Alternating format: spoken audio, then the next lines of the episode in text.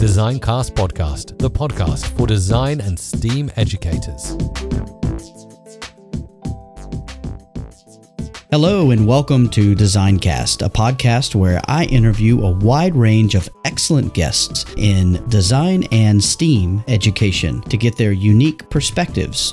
My name is Jason Reagan, and I use my 20 plus years of experience as a design educator to dig deep into complex issues. This podcast has one simple mission to create a community of people around the world that are interested in design and STEAM education. Each episode, I chat with guests from all corners of the design world, from classroom teachers to authors and even to educational consultants. We discuss a wide range of topics that we feel are relevant today.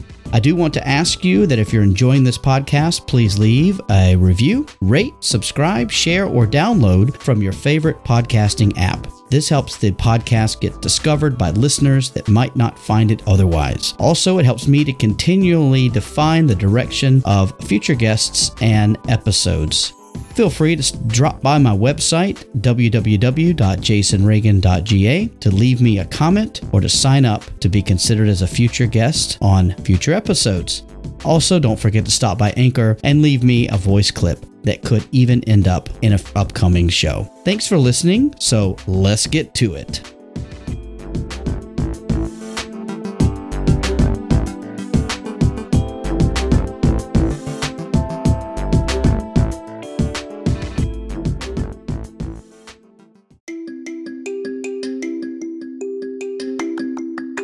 For this episode of Designcast, I had the privilege to speak with Lisa Blank. Lisa is the director of STEM programs at Watertown City School District in upstate New York. She is also a lead STEAM fellow and a member of the advisory council for STEM learning ecosystems and a regional co chair for her local ecosystem, which we'll talk about what that means in the episode. We had a great conversation about what it takes to implement a STEM program culture across multiple buildings and levels. There is something for everyone in this episode. The links that Lisa shares are also included in the show notes, so be sure to check those out and to connect with Lisa on the social media platform of your choice. Now sit back, relax, and enjoy this chat with Lisa Blank.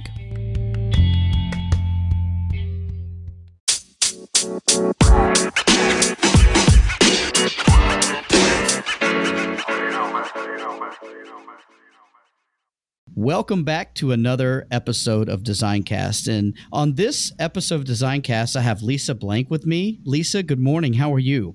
Good morning. I'm doing well, Jason. It's great to be here with you. It's an it's an honor to be part of the podcast. the honor is all mine. I am so excited to chat with you, and you have such great things to share. So, Lisa, if you don't mind, could you tell the listeners a little bit about yourself and how you became involved in education? Well, it's kind of a long story. I'm the director of STEM programs for Watertown City School District, and I work with students in a pre K 12 setting, nearly 4,000 students there.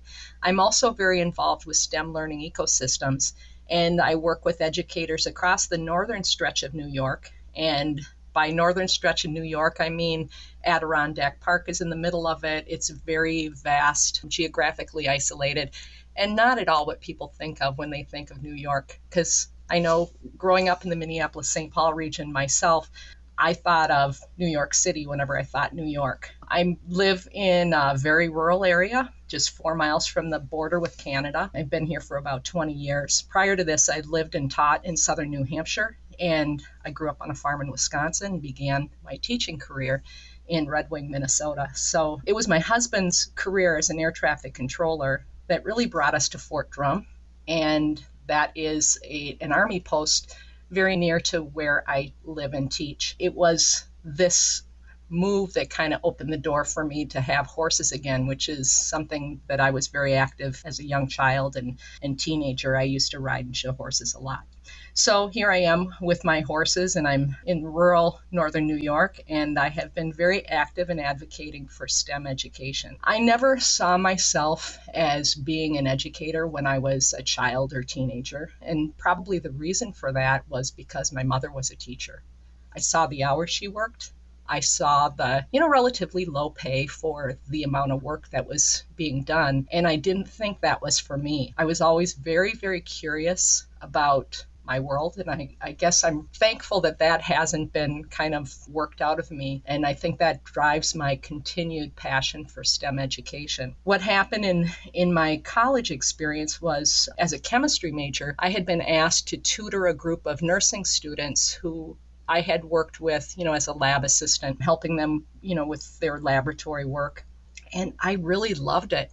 I loved helping those students succeed at the work that they needed to do. You know, they were nervous, fearing that, you know, they weren't going to be able to successfully complete the nursing program that they were in, which was a nursing program with the Mayo Clinic in Rochester, Minnesota. I was able to help them and I found great joy in in being able to use my knowledge of science to help make the concrete or help make the abstract content of chemistry more concrete to those nursing students.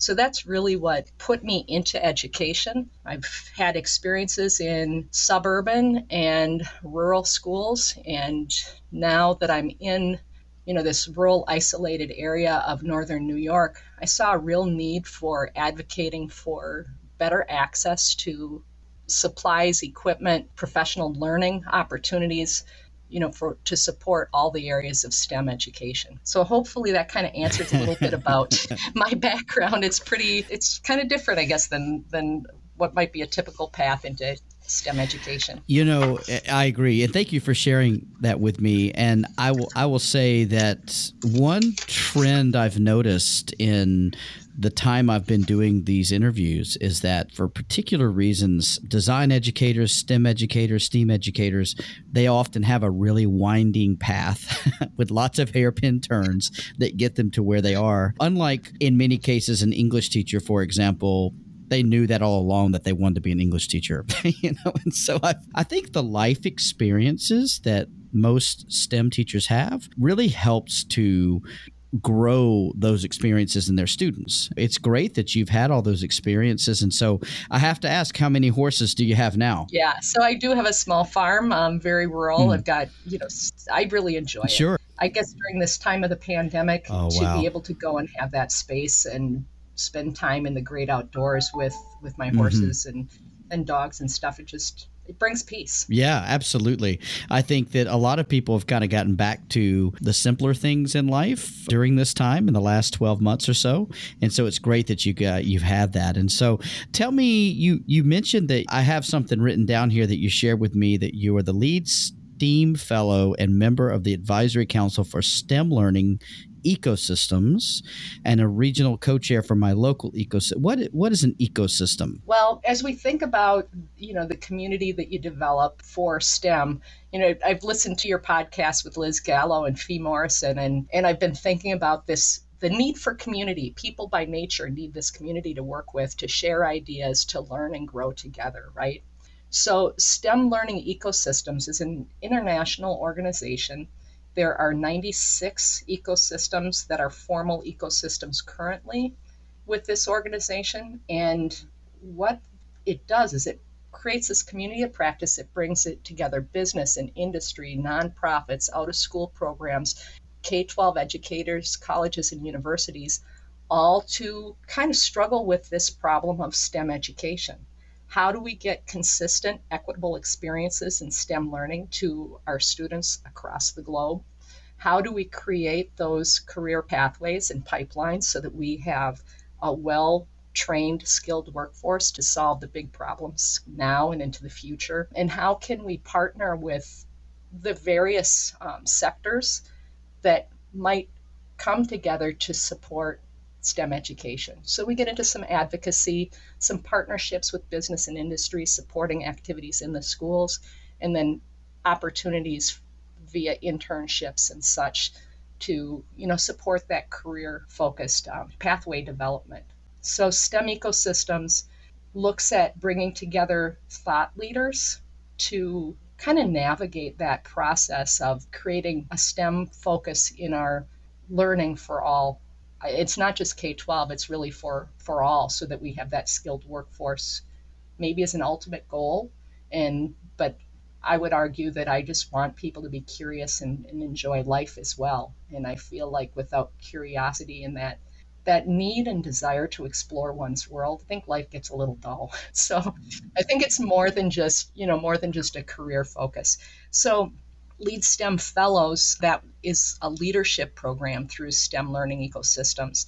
I, along with about 20 other leaders in STEM, came together or gathered together over just over a year in really honing our leadership skills and, and thinking about how we were going to work to influence the STEM learning landscape. STEM Ecosystems has done two leadership cohorts, so they have 40 to 50, I don't know the exact number, of lead STEM fellows that have gone through this training program. And it's it's pretty intense. You really think about the impact you have on others and how to help, you know, move STEM education forward, you know, not just in some areas. Like some areas seem to have a lot of business and industry that are really supporting this, but we're really looking at trying to make it equitable for all. My region New York is split into economic development zones as a state. And I think a lot of states probably operate that way.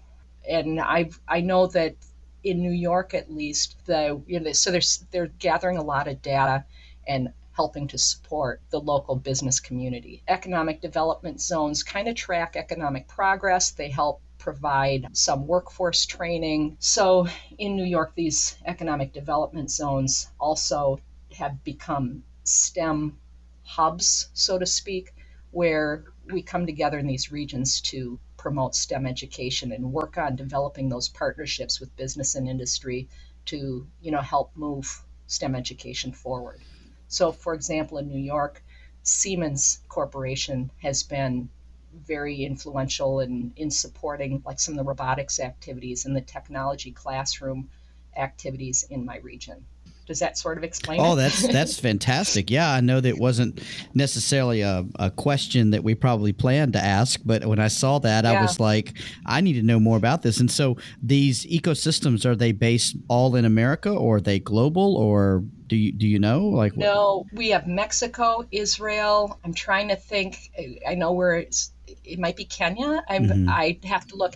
If you go to stemecosystems.org, they actually have a map okay. that shows, you know, has dots and shows where all these ecosystems sure. are located. Oh, one of my friends, one of my good friends is in British Columbia, so we have Canada okay. Well. Okay. Okay. Yeah, because yeah, so, I think people listening might be that you might can gain some more locations through um, this. I, it's just that need for community mm. is is huge and people want to i think you know people want to be able to help. One of the things that really struck me is at the start of the pandemic people normally when there's a crisis they want to help others. So they struggled with it people struggled with the idea i can't go out and help others like i normally would because we were all kind of shut down and closed in. And i wonder if in some respects that hasn't helped to kind of forge the strength of say the twitter community and others where people want to come together and well we maybe can't solve the covid problem but we can certainly work on solving some other problems collaboratively in this online environment while we're isolated at home. Sure absolutely. Yeah that sounds amazing. I am I, when we hang up, I'm going to be checking checking that out. I'll make sure well, to include that in the show notes as well because I'm sure that people will be really curious because any community like that that's online, people want to know about it. Well, STEM ecosystems. One of the things that's been tough though is we generally would have a couple of in-person convenings each year, and we too have been held back from being mm-hmm. able to do that. In our convenings, we don't call them conferences, we call them convenings or communities of practice because it's really about bringing in your challenges, bringing in your ideas about how we can work together to solve these mm-hmm. problems. Mm-hmm. And what can we learn from others in the community? I've just pulled up the website and I cannot wait to dig into it because that looks like it's something I definitely want to be a part of or at least you know review yeah. and see what what we can do to kind of bring even more resources into the into the fold, so to speak. I'm excited to read about that. And so I, I hate to shift gears, but I'm going to do it. Just thinking back now to the situation you're in, you are a district level leader. Is that correct? Yes. Okay, and so can you give me sort of just an overview of your district and what that looks like for for STEM? So that's it's an interesting challenge. I'm in a district that has eight buildings. We've got four elementary schools, an intermediate school which is five six, a middle school which is seven eight, and a high school which is nine twelve. And in the schools, the principals really drive what goes on in those schools. So, a challenge for me coming into this setting nearly six years ago was that most of the school leaders really didn't have much knowledge as to what STEM is. One of them has, you know, a fair amount of technology knowledge and has some savvy there. But, you know, I, I started thinking that I was going to help, you know, everybody in the community understand what STEM was. And I thought that being able to influence other school leaders would be, you know, probably a good way to go about getting that. But I found that, you know, I wasn't in charge of them. They weren't in charge of me. So I'm kind of off here in my own world. And they're kind of like, what is that? What is STEM?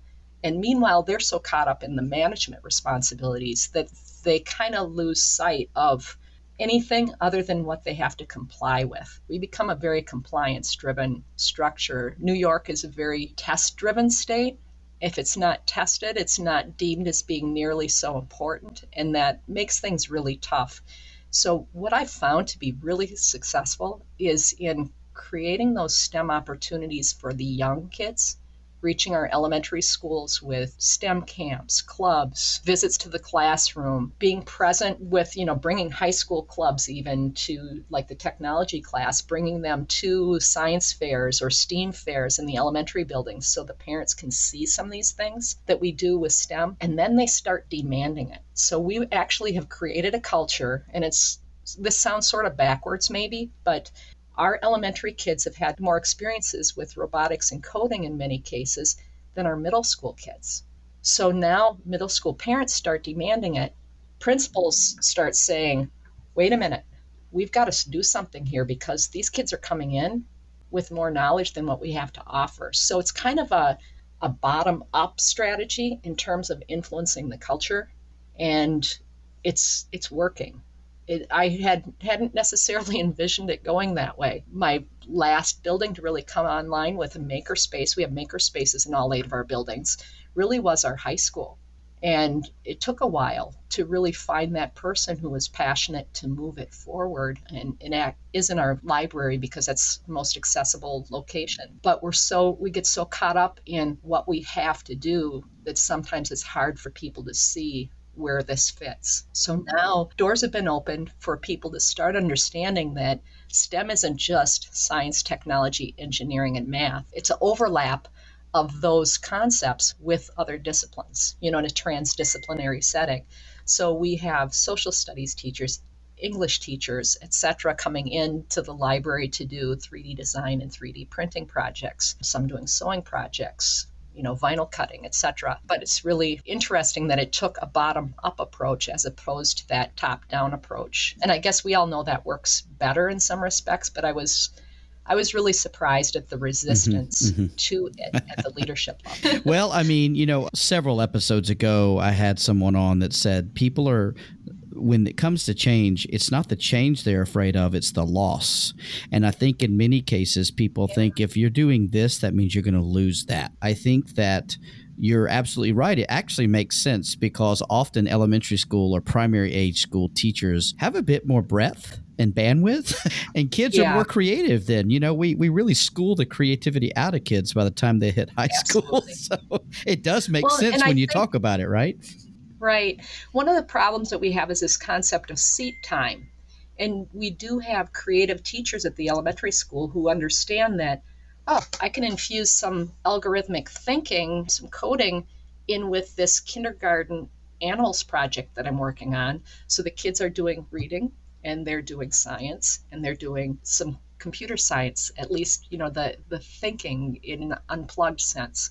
So I think the fact that they are contained in a classroom where all the disciplines can easily fuse together, I think it makes sense that it's easier there. Sometimes I feel like in the older grades, we get so stuck in our silos that it almost becomes a rut. We think, got this curriculum map, I need to cover all these things.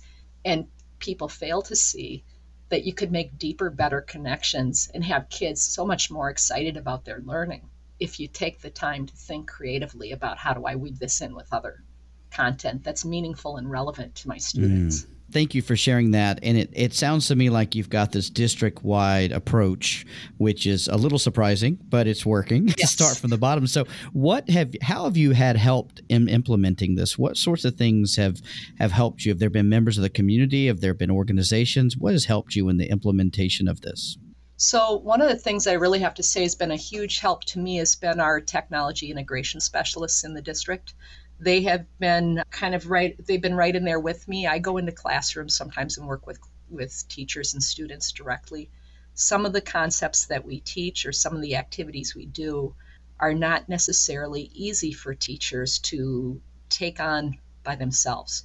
So we'll do professional you know learning and professional development on robotics for example. That doesn't mean a teacher even if they've done a couple of days of training feels comfortable going and doing that activity with their kids so we're there with them, like an infused coaching kind of model. And I found that to be extremely effective because once you go through, you know, a couple times going in, working with the teacher and the students, they kind of let go of that idea that they need to be the experts. And they see that, you know, sometimes if you let go and let kids do, you'll be amazed at the result.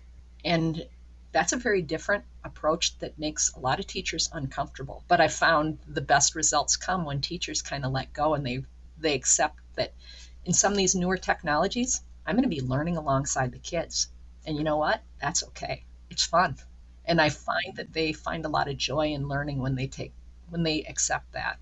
So that's been really the coaching piece has been really huge. Other things I would have to say the STEM ecosystems and my Twitter and LinkedIn crowds have been, you know, the people that I gather with there. So many ideas and resources, even just the short posts sometimes are enough to give you an idea of another approach you might take. Maybe it's the thing that uplifts you that day when you're frustrated because you're hitting resistance and it keeps you going. But all those little connections matter a lot. And I would also say that within the community, the business industry ecosystem partners have been helpful too. So, our um, local chamber of commerce, one of the leaders said, Hey, Lisa, I'd like you to come speak with the chamber about what's going on with computer science in the district because we need, you know, we're concerned. We've had employers say they need more, you know, basic coding skills in employees. So, that knowledge of that alone kind of has other leaders, you know, take notice that, hey, this is an area we really do need to pay attention to because our community needs it. And I would also say then that the support to programming, like experts coming in for project based learning activities to serve on a panel, to discuss issues with kids, to be interviewed regarding, you know, maybe some of the expertise that's needed. Our students did a playground playground design project, and so they needed to speak with local coding officers and you know, a variety of people from our community. They're eager and willing to come in and support the activities that we do. So I'm I'm thankful for all of that. Too. You know, it behooves the local community to be involved, you know, because yes. these are going to be their future constituents or even employees or managers or employers, you know. So it really makes sense for them right. to help shape who those who those kids are going to be and who they're going to become. And so i think it's great. And i think hopefully as we emerge from a post-covid situation this will be time to really rebuild the community ties and hopefully in a different way and hopefully in in a more enriching way. But let's see you know let's hope yeah. that that comes one of, one of the things i noted you know as i listened to the other podcasts and thought about people who I've seen be very effective with STEM is a lot of them are connectors they're linking people together to help get the work done. So I think that idea of forming and forging those connections work between school and community are just so important. I could not agree more. And I actually revived this podcast for that very reason was to help hopefully continue the conversation while there was not the ability to do that in person. and so let's hope. And it's been great. It's been great to talk to people. I've had access to people who I probably would not have been able to have conversations with very easily without this certain situation that we're in. And so, so you mentioned before, Lisa, that you've had some challenges with some of the, you know, you're in a public school system. So there's always right. the, the demands of the red tape and whatnot. So what are, what are some of those challenges? You mentioned standardized testing, but what are some of the other things you've kind of had had struggles with and challenges? Well, I think that one of the other things is when you come in in a grant funded position, which my position generally has been, we receive Department of Defense educational activity grant funding to support our STEM programming. Without it, we wouldn't have nearly the amount of STEM integration going on, you know, across our buildings and really across the region because other schools are impacted by it as well. There's kind of a feeling, though, that grants are temporary. So I think that also has been maybe a bit of a stumbling point in being taken seriously in this role is that, well, what are you going to do after five years when the grant's up? And what they don't realize is that the support for this is continuing and growing. And I think that it's just a matter of time before maybe it becomes more commonly supported in districts as a, a common leadership position really it's kind of a branch of the curriculum and instruction leadership at the district level. So that probably is the biggest challenge. Another one is just the equity. Right now, I have teachers who are ready and eager. There is no mandate to do this. You have kind of made the inroads where I can, and that pool of educators has grown tremendously. They see the benefits. When you see the kids light up and really get engaged in learning, solve tough problems because they're enjoying what they're doing. When that child or those children may have previously been kind of disengaged and disconnected, it's a game changer. So the teachers that that take the risk, engage in the activities, put in the time, they see the benefits and they keep going. So we are expanding, but it does trouble me that we have students who may not have the rich STEM experiences that the experiences you get right now kind of depend upon the comfort level of the teacher. We really want to change that, and I'm working with a colleague of mine to really make a grade level approach. So at third grade, we're going to hit all the classrooms. They're at least going to have these experiences so that we can start to, I hate to say standardize, but at least make it known that all students in this grade level will experience this by the end of the year. You know, maybe some basic robotics and some coding and we haven't defined exactly what that will be mm-hmm. because up to now it's been very much dependent upon the teacher's interests, willingness, and connections mm-hmm. to other curriculum areas.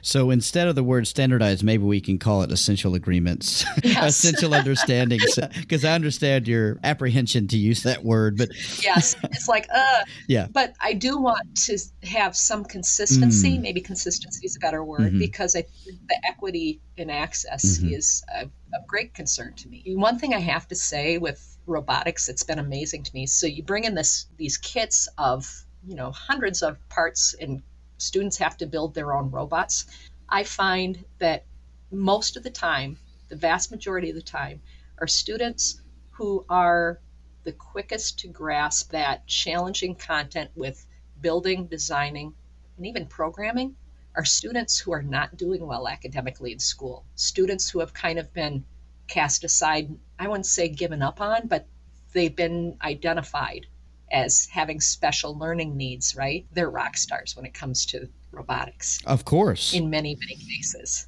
And it's like, it's just a matter, we need to meet kids where they are and make the learning experience valuable to them. I could not agree with you more. I think everyone listening would be like, yeah. I completely agree with you. Uh, no, I, I think we all do. I completely agree with you. And I don't think it's that it's us that needs to be convinced. But I, I, I tell you, that sounds really, really like your movie. It sounds like there's movement, which is better than some places. Yeah. And, you know, of course, we can always have more movement, but it sounds like there is a momentum that's gaining.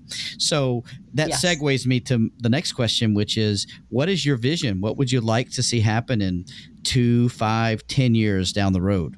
Well, one of the things I'd really like to see is to get rid of this concept of seat time and to think about STEM in a transdisciplinary sense. I'd like to see a lot of the learning. I know it's it's challenging with a lot has to be reconfigured for this to happen. I'd like students to be solving rich problems that matter to them, maybe local community problems in a project based learning environment, and be learning the math, the uh, English, social studies, other content area, arts, you know, other content areas through those rich projects because I know, having seen it, that when we can engage students in work that matters to them, their learning is richer, deeper, and they hold on to it longer.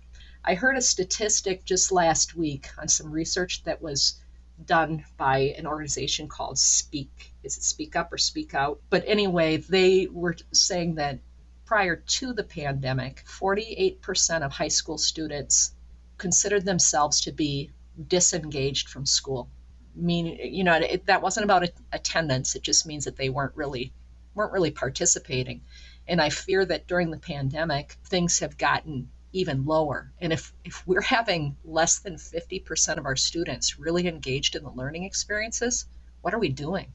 We really need to change this. I believe through rich STEM integration, we can create a learning experience for all students so that each student can find value, that the learning experience will give them skills, experience, and knowledge that will fuel career options and interests and hobbies you know, beyond school. So I think that's where our challenge lies in, in redesigning a system that has been so factory modeled into one that allows for that rich creativity and flexibility to meet the unique needs of all of our students. I could not have said that better myself. I completely agree with you. And I think that emerging from this really scary time in our history, we will find a way to prioritize these things and make sure that that's what's happening. So, Lisa, thank you for that. And so, what are you super excited about at the moment? Well, there are a lot of things I'm really excited about. I'm excited for this summer, our STEM camp. We have uh, STEM camp where we serve approximately 200 students in grades four through six. Robotics and is one of the top areas of interest for students always. Another one, which might be kind of weird to people, is heart dissection. We have local butchers who actually donate hearts, and kids love exploring, like what what are the parts of the heart? What does it look like? How does the heart work? That is, even though it's gory, and some of them think, oh, when they first when they first engage in it, they they absolutely love it, and that's an option. We never force students to do that. I'm also really excited about some projects. I think that work of Fee Morrison on the STEM Ed magazine and the global community that that's bringing together, huge. Really appreciate the work that she's doing there to help everybody on, with that. I'm looking forward also to there's a 100 Stops series book that I actually worked on with Rick Jetter in terms of leadership, it's really good. You know, I, I, have my STEM community. There's also a nice leadership community that developed online, and Dr. Rick Jetter is um, a leader in that community. And he brought together a hundred authors to write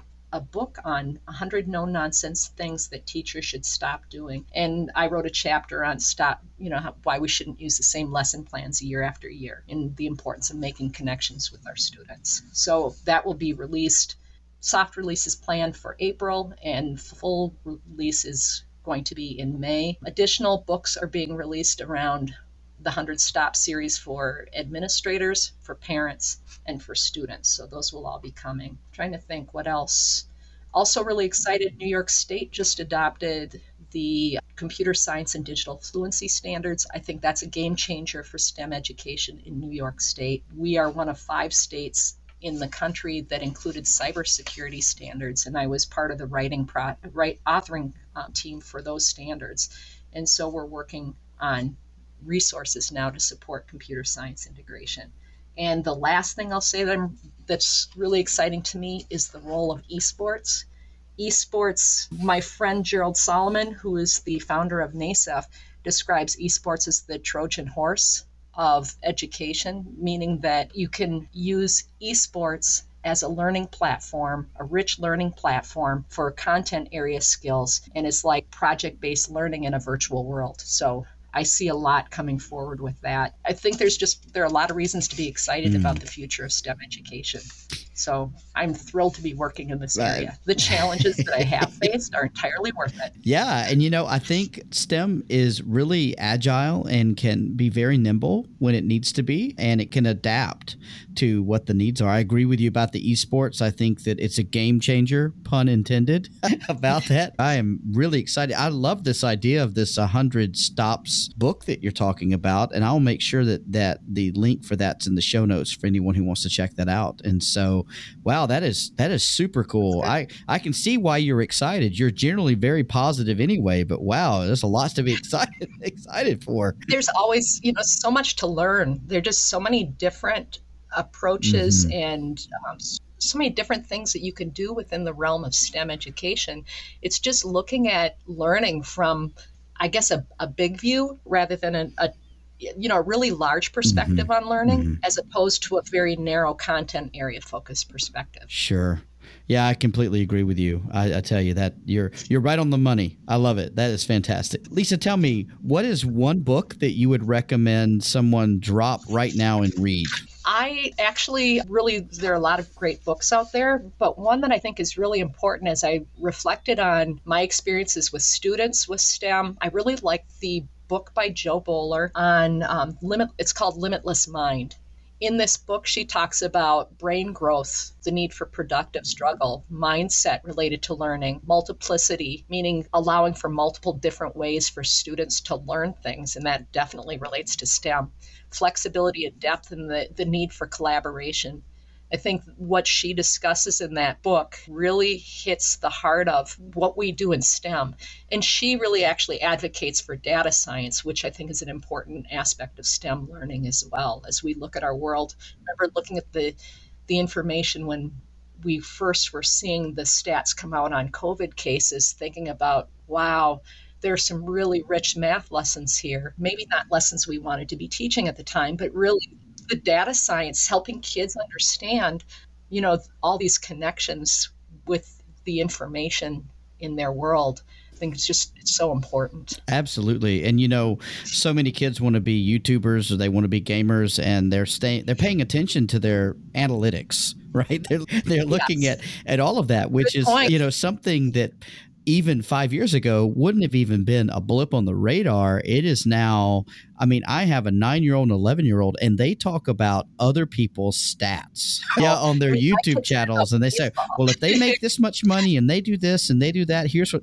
And I'm like, I don't remember that ever being discussed at the kitchen table. So that was pretty amazing. So, so that well, data science matters to your children. Absolutely. Really cool. I, I completely fun. agree. And so, Lisa, so where do you go to get inspiration? I know you've talked a lot about that already, but what, what specifically do you go to find inspiration? Big thing is connections. You know, I one of my colleagues that I work with in STEM ecosystems is uh, Dr. Mary Margaret Small from Clarkson University, and and I work with her a lot on a lot of STEM related projects. We interface like using or having college students serve as mentors for high school students and middle school students and things in some of the projects we've done and that's been very inspirational. Twitter, I mentioned Twitter a lot, and, and LinkedIn. I really like connecting with people there.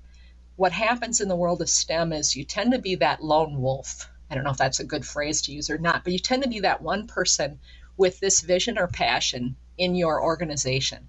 You might have other people who are affiliated and, and support it, but to really keep going with the new ideas and the strategy to move forward, those connections beyond your organization, I think, are critical.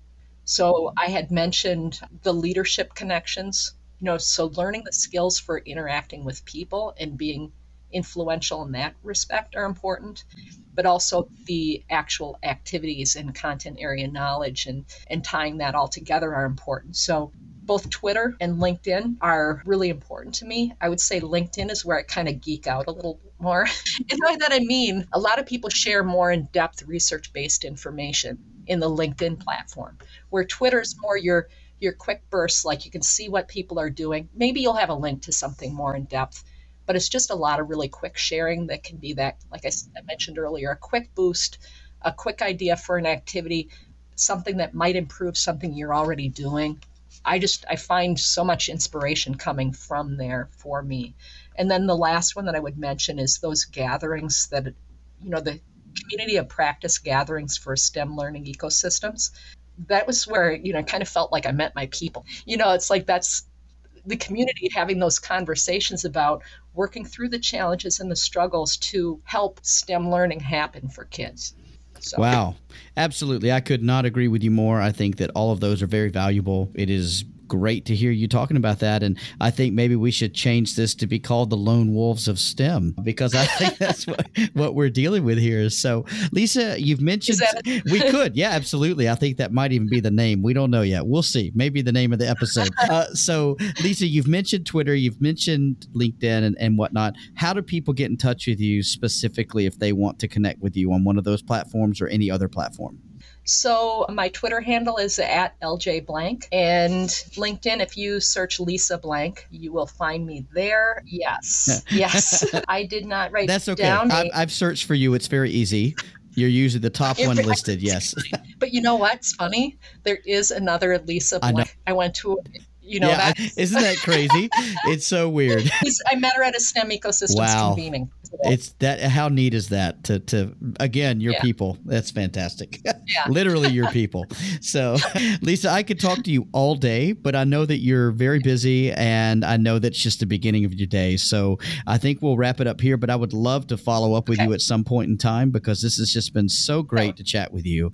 And i hope that we'll all be able to get together at some point in person and and all meet at some point in time but who knows who knows we may have to continue I to call Australia. yeah. Australia or South Korea. Hey, let's bring bring it on, Sounds man. We cool. can let's all meet in Hawaii, and then we'll just be halfway. How about that? that works.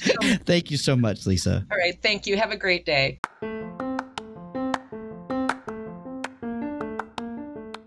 I hope you enjoyed that episode of Designcast. I'm Jason, your host, and I produced and created this podcast. If you have any input, I would love to hear from you, and I look forward to seeing you again really soon.